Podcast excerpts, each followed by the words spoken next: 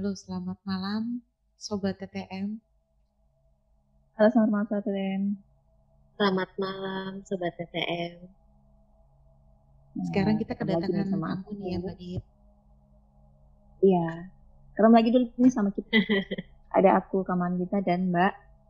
Ada saya Rahel dan uh dan aku Milda Kurnia biasa orang-orang panggil aku Miku. Oh. Nah, Mbak Miku. Mbak Miku ini adalah mm -hmm. kontributor di SWOT IC juga sama kayak kita. Dan ya ini juga punya podcast horor nih. Jadi nanti yang kenal yeah. Apa Mbak nama podcastnya Mbak? Podcast horor aku bisa dicari di Spotify dengan nama Rita Miku M I K U di situ pengalaman horor aku jadi mau yang serem atau tidak aku tumpahkan di situ. Jadi buat yang punya horor silahkan bisa didengarkan di sana. Udah berapa episode itu? Keren nih kayaknya berapa, oh, ya? empat. Empat episode sih itu masih perjalanan awal aku rangkum dari ke zaman kecil gitu kan. Uh oh. Nanti episode lain menyusul. Jadi emang dari kecil udah sering ngalamin hal yang uh, uh, iya ya di luar nalar gitu lah ya. Hmm, salah nalar. Terus ngelihat karena namanya masih kecil ya jadi nggak paham gitu.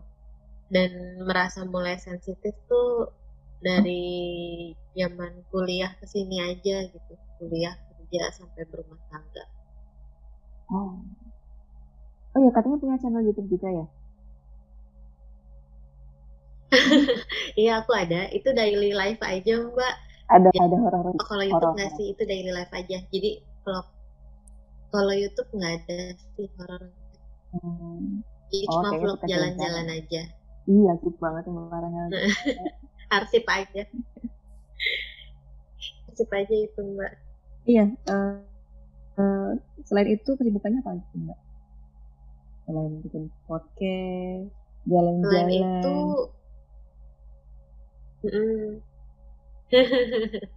sebenarnya tuh aku podcast ada dua sih mbak. Jadi yang satu yang tentang horor yang aku ceritain tadi mm-hmm. sama uh, tentang cinta-cintaan gitu. Aduh. biasa untuk seru-seruan aja. Asik jadi uh, kayak gitu. Tentang relationship lah. Ya, jadi alasan putus apa, pelajaran yang bisa diambil apa, biar netizen bisa mengambil pelajaran dari kisah-kisah orang lain. Dan jadi wadah juga untuk netizen, wadah curhat gitu mbak. Jadi enggak upah ruakan ya bisa ke situ. Oh. Selain itu ya kerja aja paling. Asik banget ya. Jadi mengurangi uh, para apa bucin-bucin yang galau daripada galau mending curhat ya mbak ya iya benar disembunyiin identitasnya oh, iya benar kalau di podcast muka juga nggak kelihatan kan oke mbak kali eh malam ini uh, kira-kira masih tahu apa buat sobat TTM ya kebetulan temanya nih mirip banget TTM uh, singkatan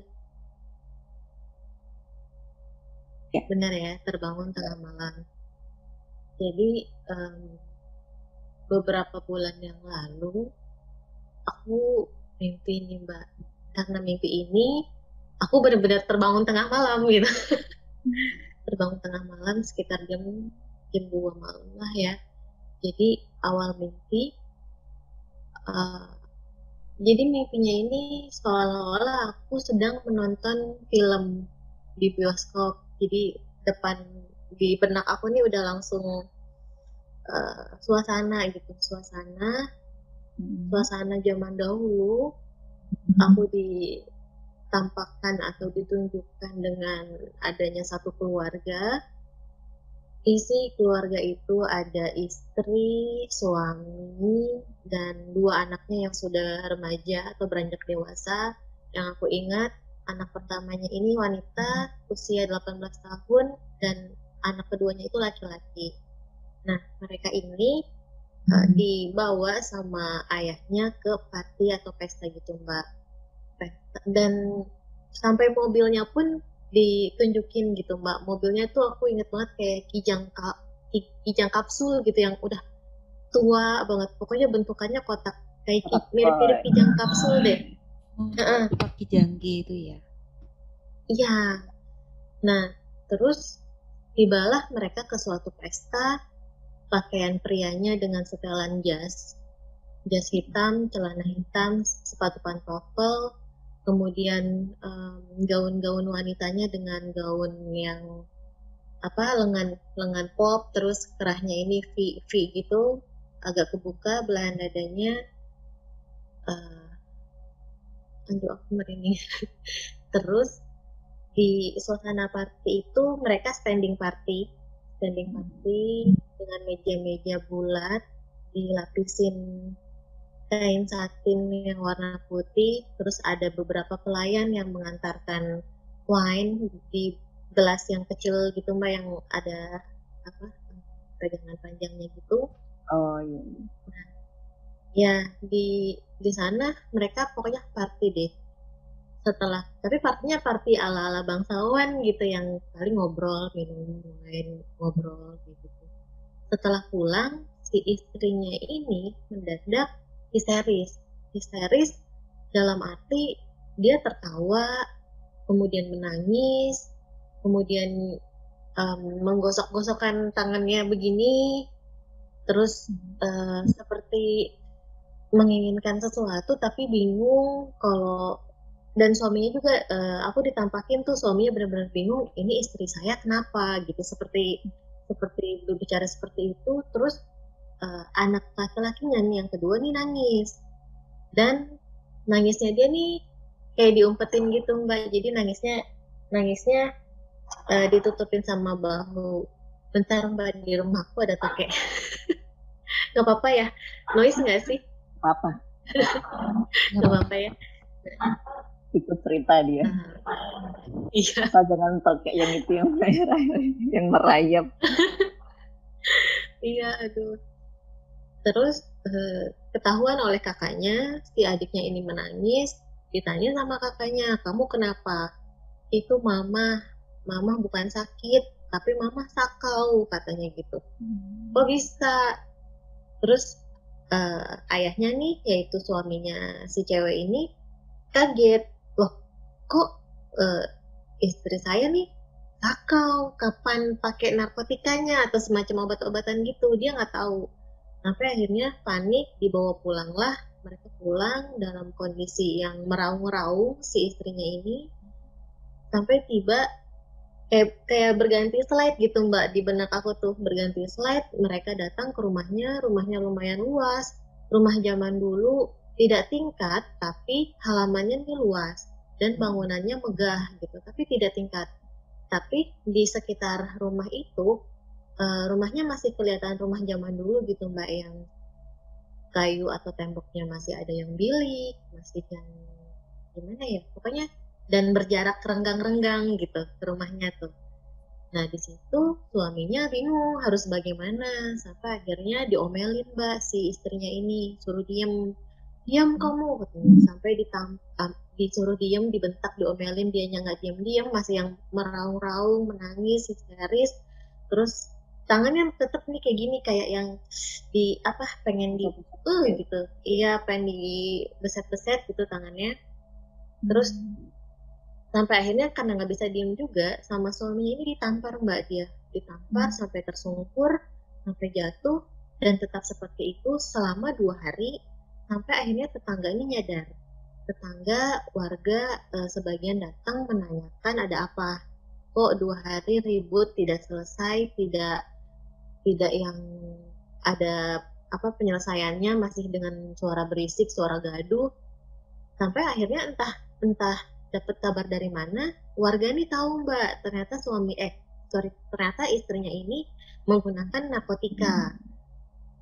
Karena warga tahu dan mereka tuh menganggap itu adalah sebagai aib gitu, aib di kampung tersebut.